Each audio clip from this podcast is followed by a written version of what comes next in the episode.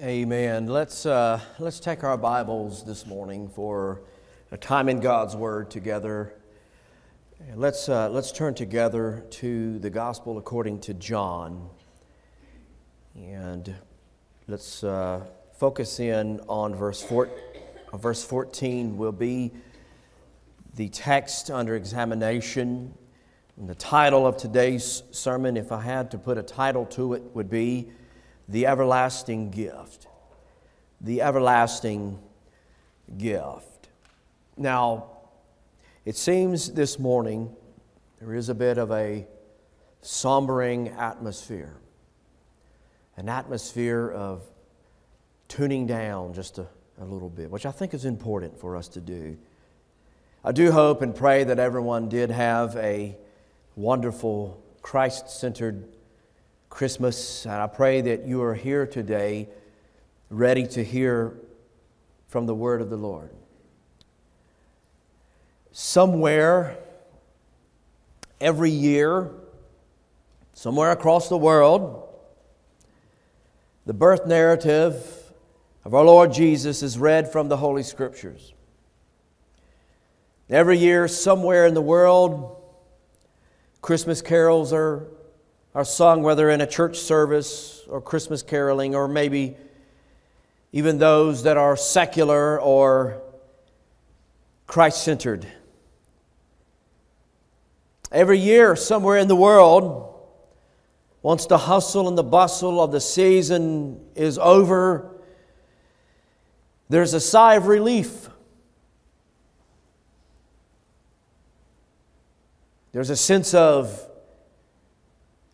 I'm glad that is over. But I submit to you,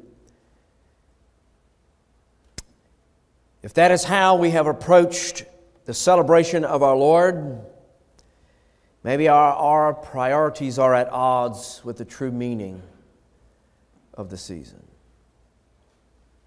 I find myself in this same situation. The hustle and bustle is over. I'm, I'm ready to take down the Christmas tree, uh, in fact, today.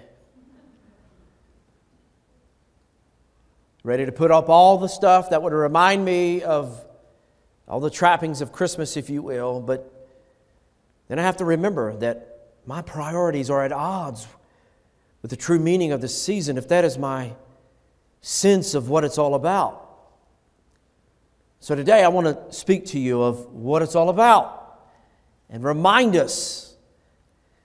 Last week I woke up to a broadcast David Jeremiah. Now I don't necessarily tune in to Jer- David Jeremiah much on the television, uh, but I had the TV on and I woke up and there was a broadcast of David Jeremiah. And this particular broadcast was a Christmas special. Maybe you may have seen that on, on television. It was a Christmas broadcast. And David Jeremiah had this to say of the commercialism of Christmas. Dr. David, Jeremiah said, Christmas can be a maze of commercialism if we let it. Instead, let's make it a moment of clarity in which we view our sometimes confusing and threatening world against the backdrop of God's gift to us. The Prince of Peace who was announced by angels on that original midnight clear. Today, we have lit the candle that represents that of the coming of Christ. And last week, we lit the candle of that of, of peace. And there is an understanding from a child of God that in the scheme of the world we live in, that there will be no true and everlasting peace unless it come through the Prince of Peace. So we are reminded of this often. We have gone through quite a bit as a church body over, well, coming up on a two year span of working through a, uh, a worldwide crisis, if you will. We have worked through a pandemic. The Lord has been faithful. Amen. God has been faithful. We have worked through the death of loved ones who are near and dear to us, and a church body working through that together. people working through illnesses and adversity. And through it all, the Lord Jesus pursues us to be near to Him. That is what the incarnation is really about. That we can be near to the Savior. The incarnation makes this possible. The fact that our Lord came to dwell with us, not only at His birth, His death, but also His resurrection. I submit to you there is no greater verse that exists in Scripture that demonstrates God's closeness to us than that of John 1 and verse 14. So I'll ask you, if you will, in this moment of somber worship to our Lord, if you will stand with me as we read God's holy word. Let's stand together. Our Bibles turn to John chapter 1. I will be reading the first five verses and then we will focus on verse 14. The word of the Lord says in John 1 and verse 1 In the beginning was the Word, and the Word was with God, and the Word was God. He was in the beginning with God, and all things were made through him, and without him was not anything made that was made. In him was life, and the life was the light of men. The light shines in the darkness, and the darkness has not overcome it, or your Bible might say, comprehended it not. Now, if you will notice from verse 6 all the way down to verse 13, you'll find there's an interjection of John the baptizer. But then John picks up in verse 14, saying, And the Word became flesh and dwelt among us, and we have seen his glory, glory as of the only Son from the Father, full of grace and truth. Lord, we ask you, speak to us today through your word. If there is one here who is struggling with their walk with you, God, I pray that today you will be that ever present close Savior to them. Father, if there's one here who has never, never asked for forgiveness of their sins, Lord, I pray today would be that day. Only you know. It is your will, it is your sovereign will, God, who you will save. Today we pray that you will draw someone to yourself today who has never asked for forgiveness of sin. Lord, I pray that the Savior will be exalted. I will be hid behind the shadow of the cross, Lord, and the church will be edified through your word. And I pray it now in Jesus' name. Amen. You may be seated. The Word became flesh. If I were to recount the times over church history, from the early church fathers on into our present day, if I were to reflect upon the early magisterial reformers, if I was to reflect upon John Calvin, if I was to reflect upon Martin Luther, if I was to reflect upon Charles Spurgeon or any expositor over the years, and if I was to try to recount the times that this verse had been preached upon over the years, I would be absolutely amazed, and so would you. See, the introduction that I read, these first few verses that I just read in the book, in the Gospel according to John, in this introduction, is often called the prologue of John. In fact, uh, students of God's Word, theologians and expositors, if I was to say to them, turn to the prologue in the Gospel, and they would turn to the prologue, in the gospel according to John. Remember last week when I had spoke of desiring the meat of God's word? Remember I said that last week? Remember when I said to uh, in theological terms to desire the meat and potatoes of God's word? Well, this is some meat in God's word. Found in the prologue here. This is some meat and potatoes of biblical teaching and theology and understanding who Jesus is. This is so important of understanding the nature, the person, and the work of Jesus. In fact, the prologue of John's gospel is so robust with rich theological truth that one can come away, come away with, uh, with it full of the glory and to give glory to Christ as the Word. Now, I'm not sure, sure about you, I'm not sure about where you are with the Lord. I'm not sure where you are with your walk with Jesus. But I believe it is time for the church as a whole to pull up to the table of God's Word and get full. To feast on God's Word. So let's look a little closer at these first five verses, and then we're going to jump to verse 14 as our key text. Now, John is going to unpack where he's going to set before his reader and worshiper this persuasive language that Jesus is the word that he's speaking of, the Logos here. In the beginning was the Word, and the Word was with God, and the Word was God. It is amazing to me for students of God's Word how God's Word is not to be read in a vacuum or in isolation from the rest of Scripture. We often use this mantra that Scripture interprets Scripture, and I believe that 100%. And if I was to take John chapter 1 and verse 1, it is amazing to me how this sounds so familiar to Genesis 1 1 that says, In the beginning, God created the heavens and the earth. And if I was to fast forward to 1 John chapter 1, and if I was to look at verse 1 in that same letter, it is amazing to me, almost coming close to the closing of the canon of Scripture, in that letter where 1 John 1 and 1 says, That which was from the beginning, which we have heard, which we have seen with our hands, and we have looked upon, we have touched with our hands concerning the word of life. And so I would submit to you that if there was three verses that stitched the Bible together exalting Christ, these are three primary verses here.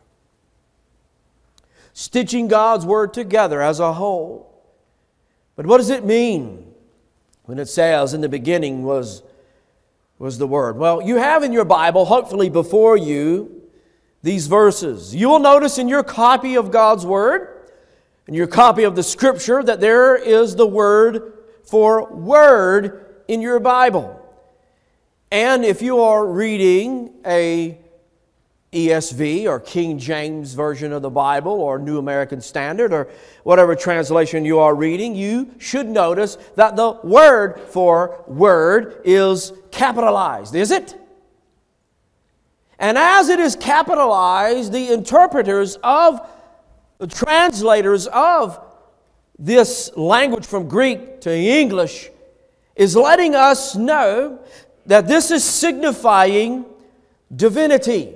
That whoever this word is speaking of, it is speaking of the divine.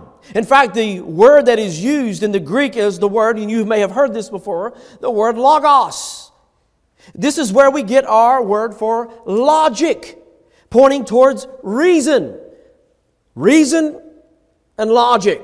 And so we can truly say, because of the Word, that He is the reason for the season. You hear, that, you hear people throw that around uh, quite a bit, don't we? He's the reason for the season. But is he, is he the reason just for the season?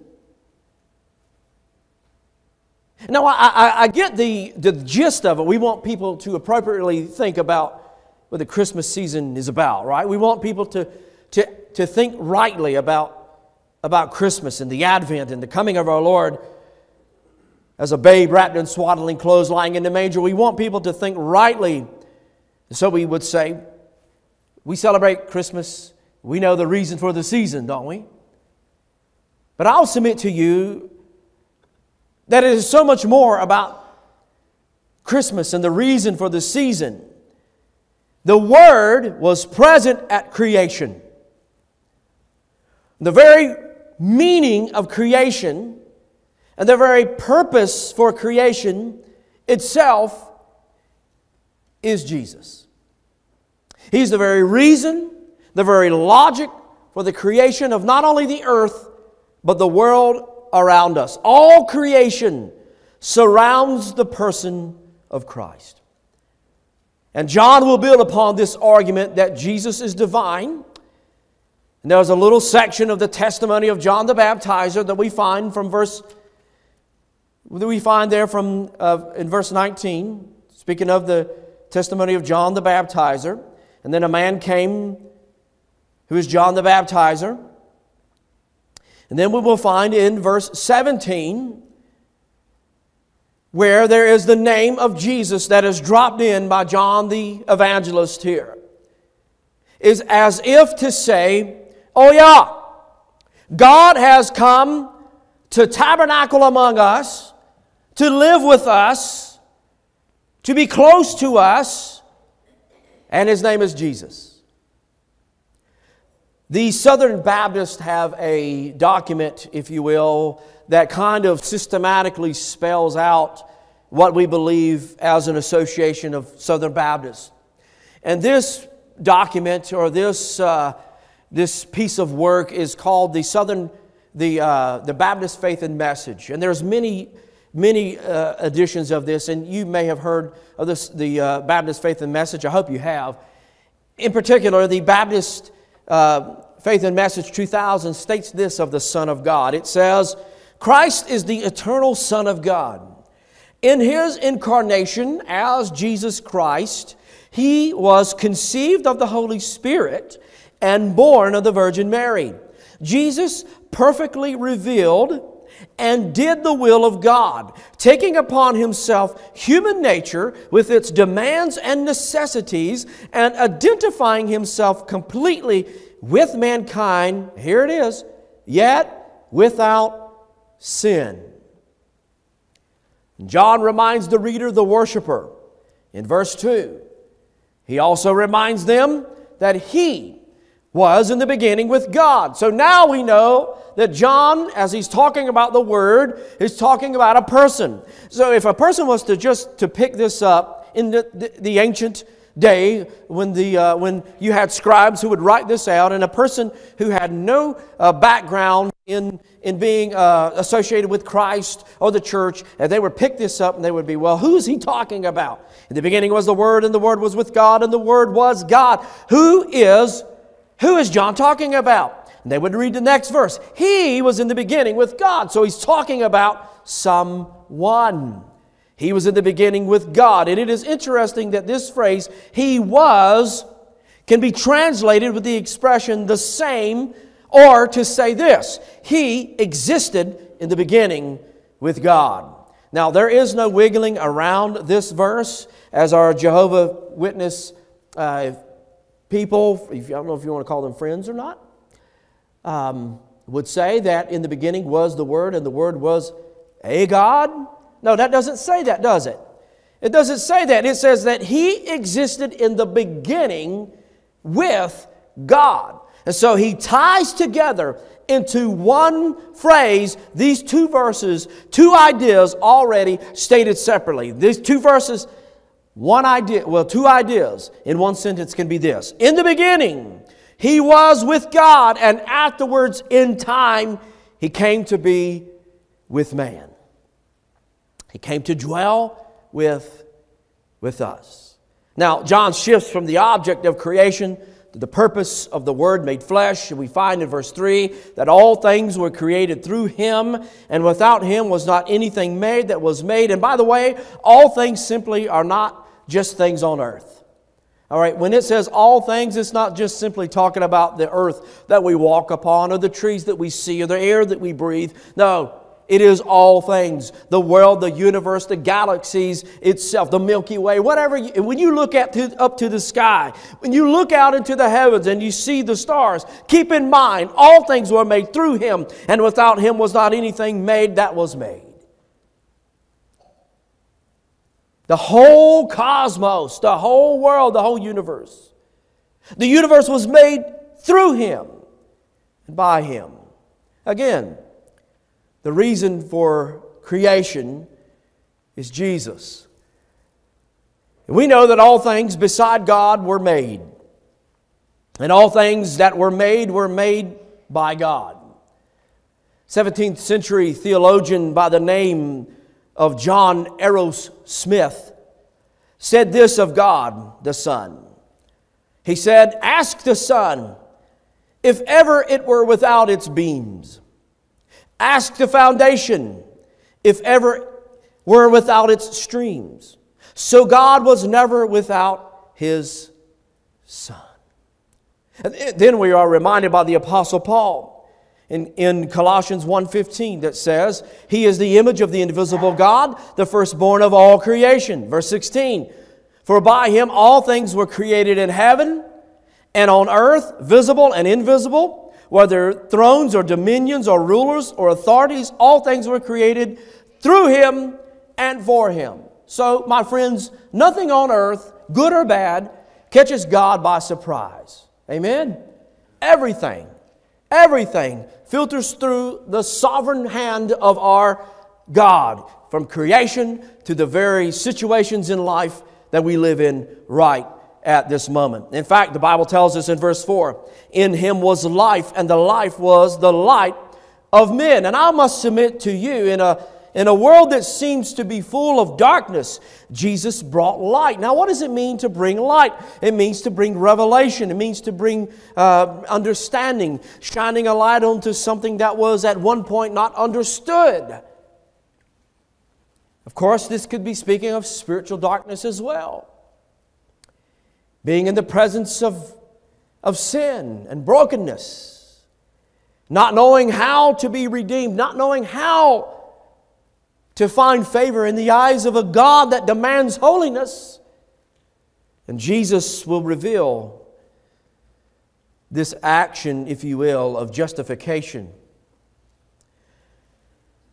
It is pointing to the consummation of all things, not just in the past, in the present, but also in the future. And when I say consummation of all things, I'm looking down into the future. The Bible tells me that in Revelation 21 and verse 5, where it is said of the Lord that He is making all things new, so it is a pointing down to the years of history and saying that one day this world is not going to be what it is now, but our Lord will come and rectify the wrong, make what is wrong, and make it right and set it right. And so we are longing for that day when we will say the consummation of all things and you know this broken apart world, this unraveled world that we live in, Jesus will set it once again on the right path.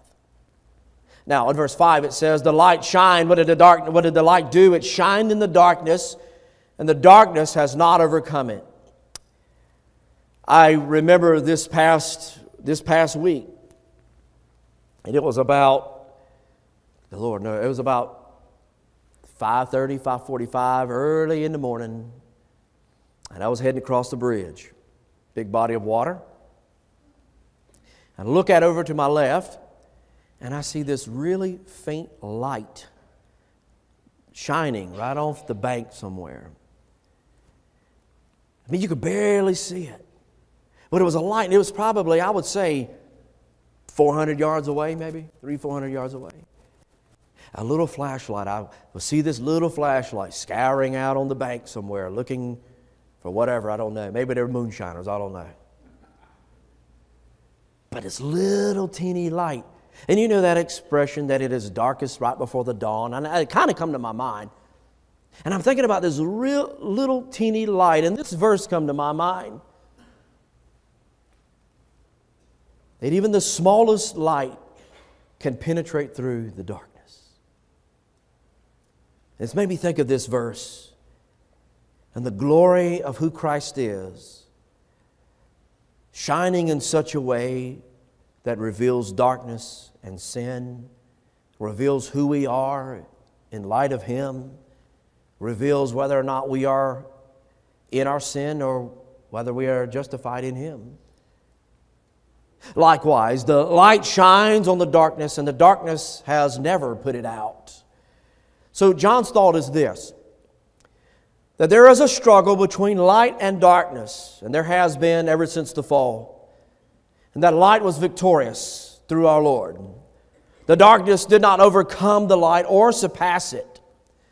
And the whole phrase is perplexing. It is an enigma in a way, because at this present time in the world, the light does not banish the darkness, and the darkness does not overpower the light, meaning that the light and darkness coexist in the world side by side. Evil and good exist today side by side. Can you explain why? Now, if you're looking at me to explain all the ins and outs of why evil exists today, that's another sermon for another day. In fact, that is on the topic of suffering and evil in the world and the part that they play in the scheme of this world. And for whatever reason, darkness and light exist side by side. And I would add the disclaimer for now. For now. The following section of Scripture, John gives a description of John the Baptizer, who, in this sense, was in some way, as a forerunner to Jesus, a light to those in, in Jerusalem, crying out for them to repent. So, in a way, he was a beacon calling people to repent, a forerunner for Messiah, or a prophet who helped prepare the hearts and people to receive their Messiah. And then once John the Baptist, uh, John the Baptizer has set the stage for the preparation of the Lord Jesus to enter into the scene. He writes these words in verse 14 that says, And the Word became flesh and dwelt among us, and we have seen His glory, glory as the only Son from the Father, full of grace and truth. Now, speaking of the divinity of Jesus, John 14 is of high importance. This is the truth that could not be stated about God until this point in history. God had dwelled with his people, sure. He was a pillar by fire in the nighttime and a cloud in the day, leading his people through the wilderness. He dwelt with his people in the makeshift tabernacle, if you will, this traveling tabernacle. He dwelt with his people in the temple as they would come and worship. But never in history had God dwelled with his people like we see in the incarnation. Until the babe was wrapped in swaddling clothes, we could not say that God himself dwelled or tabernacled among us in a physical way. And so the language that John uses is a tipping of the hat back to when God instructed Moses to make a tabernacle, to make this tabernacle for God to dwell with his people as they journeyed through the wilderness. Remember when we worked through Leviticus? Remember what we said as we worked through the book of Leviticus? That all of the instruction given by God to make this tabernacle so that God would be able to dwell with his people there in that tabernacle, but then would direct them to what it means to rightfully worship God. What does it mean for right worship? And so he uses this language, a tipping of the hat. Back to when God tabernacled with his people, they traveled in, through the wilderness. He gave them detailed instruction for this tabernacle the pattern had to be a certain way, the furniture had to be certain dimensions, and by his design, every item and instruction, even the outside of the temple and the stakes and how far they were apart, had to be certain dimensions. And every item and instruction in that temple had historical and spiritual significance, pointing the people towards right worship. So if you think about it, not only is Jesus the reason for creation itself, but in the incarnation, God becoming flesh and dwelling with his creation, God coming to dwell with us through the person of Jesus is also pointing us towards right worship. You know how, you know how mind boggling it is to go into a church, and there are some that I have visited, and I, went, I would go into this church and the name of Jesus was never pronounced. Never pronounced. Amazing to me how a, a church could call itself a church and Christ not be the centerpiece. Exodus 25, verse 8.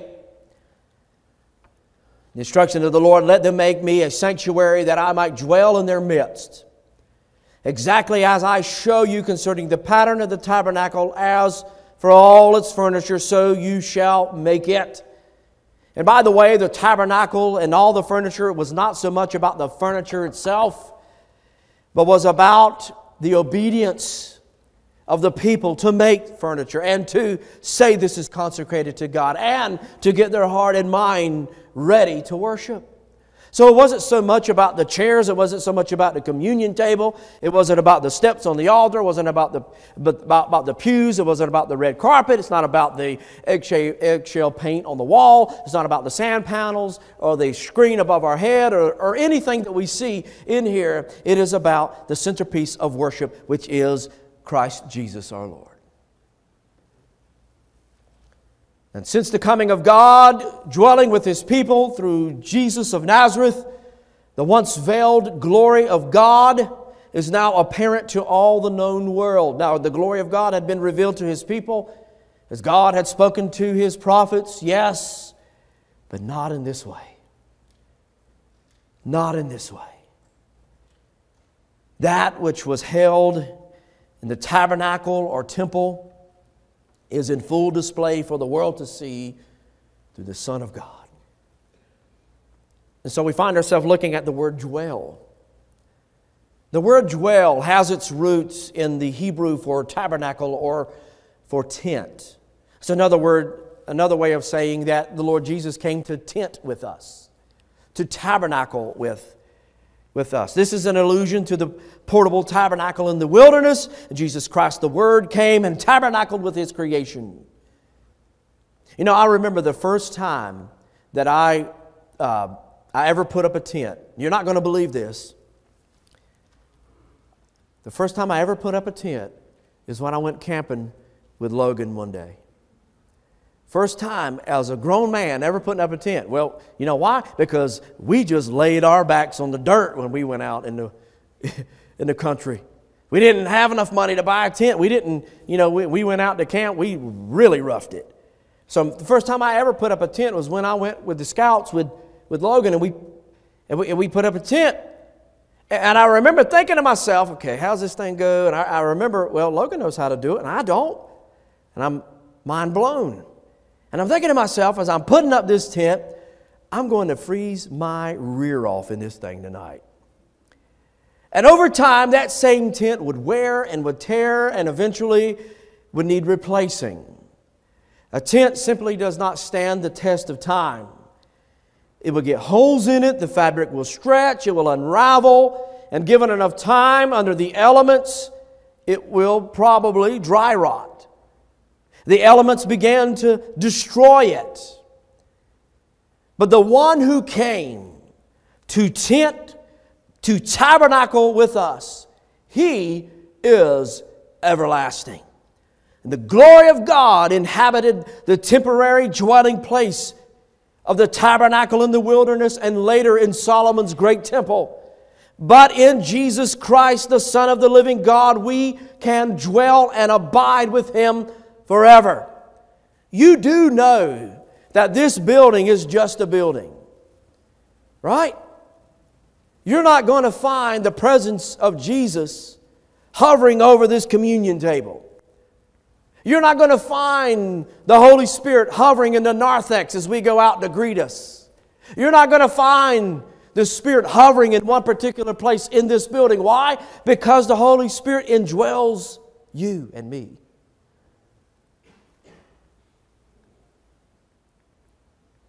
But we can abide and dwell with Him forever.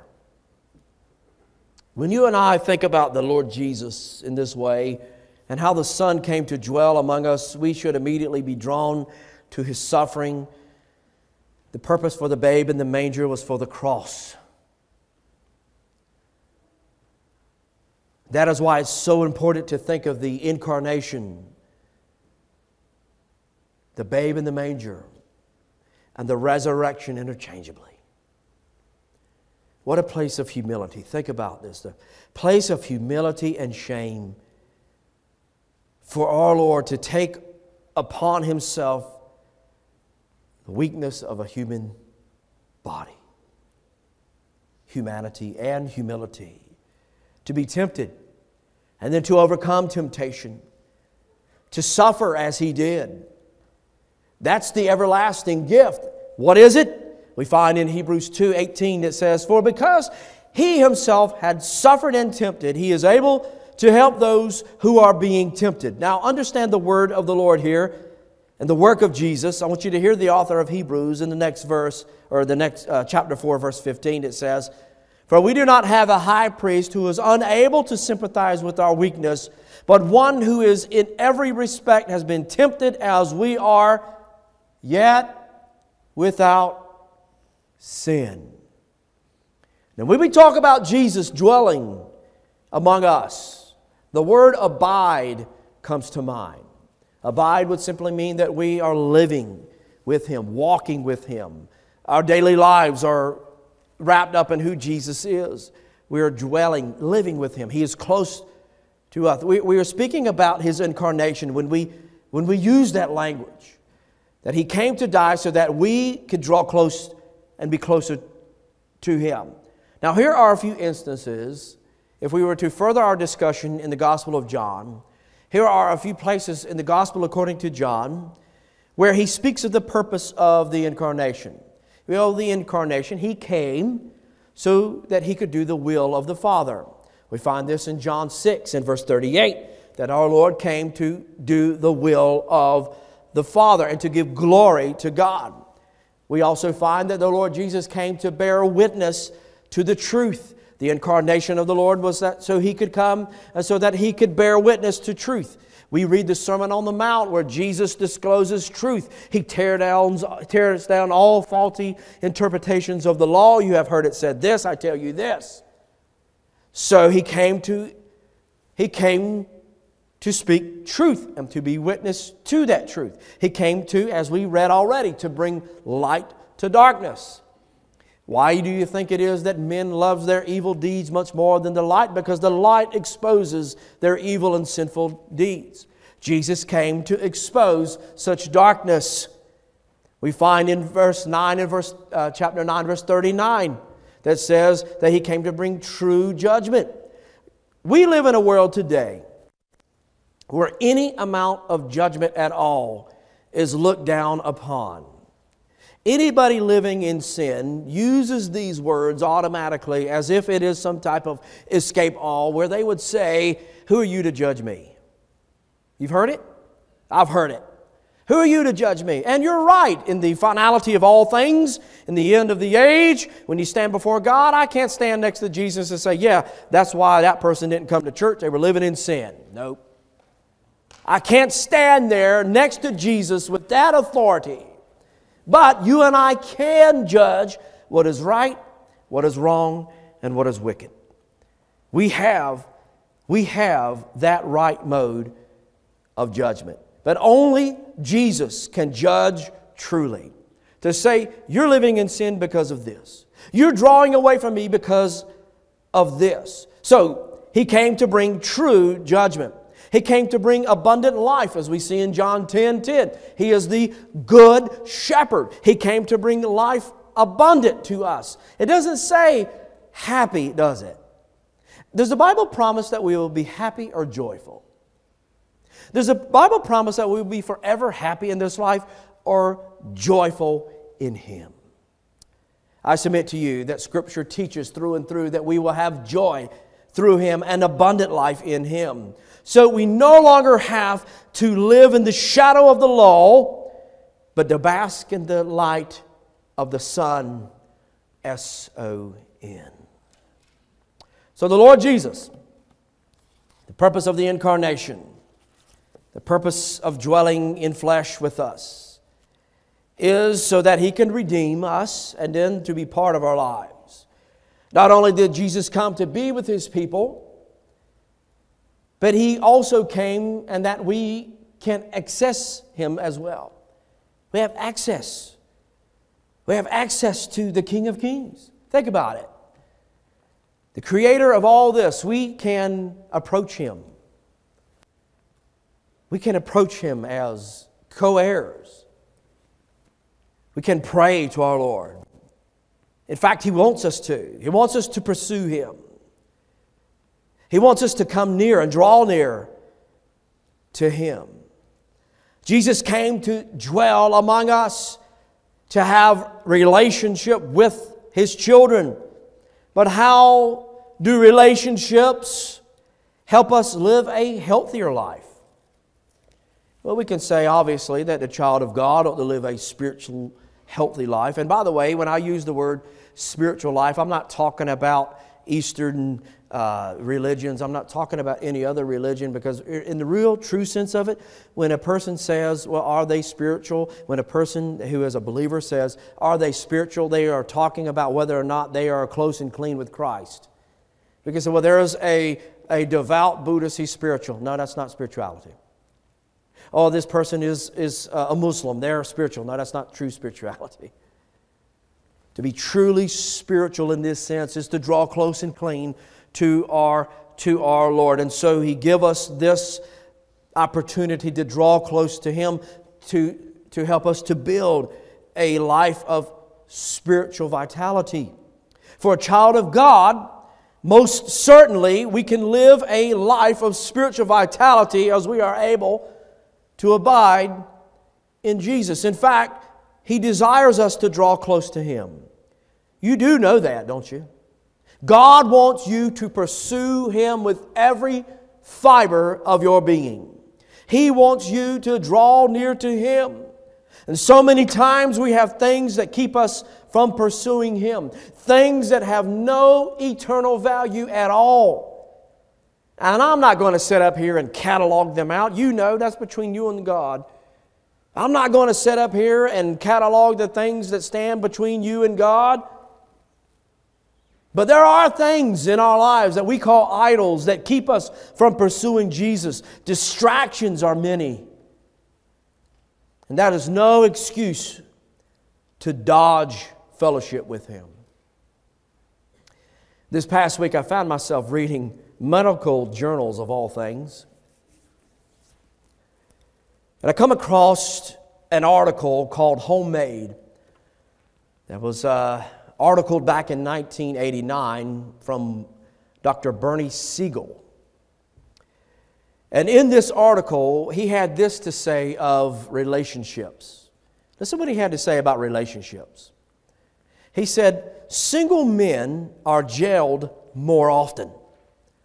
They earn less, they have more illnesses, and they die at a younger age than married men. Married men with cancer live 20% longer than single men with that same cancer. Women who have often who have more close relationships than men survive longer with the same cancers. Married or not, he says, relationships keep us alive. Now keep that in mind. In a study of uh, elderly Hong Kong people and Hong Kong residents, Research found that those who spent more time cultivating social relationships had a significant drop in cortisol levels during the day, which could explain why positive relationships help us learn, help us to learn better, to stay healthier, and to live longer. Now, how do we appropriate that to being a Christ follower? We learn, we grow, and we remain healthy. Now, there's no promise in God's word that that's going to make you live to 100 years old. But it stresses the point of spiritual vitality in Christ to draw close to, to Him so that we might learn and that we might grow and that we might remain healthy, all the while drawing close to the incarnate deity who came to dwell among us. Maybe that's my challenge is to draw close to him who desires to draw close to you. See, this is why pastors and leaders harp so much on the importance of Christ followers fellowshipping one with another. That's why it's so important that we as the church draw close to one another.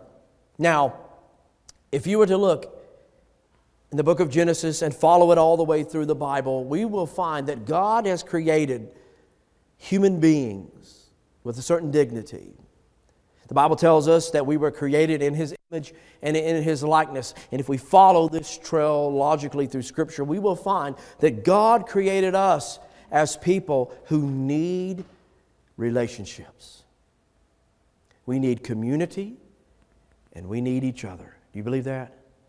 We need each other, and we certainly need to draw close to Jesus. Maybe that is my challenge, our challenge, going into a new year, even, to draw close, to pursue Him like we never have before. Again, the Word became flesh and dwelt among us. We have seen His glory, glory as of the only Son from the Father, full of grace and of truth. Would you pray with me?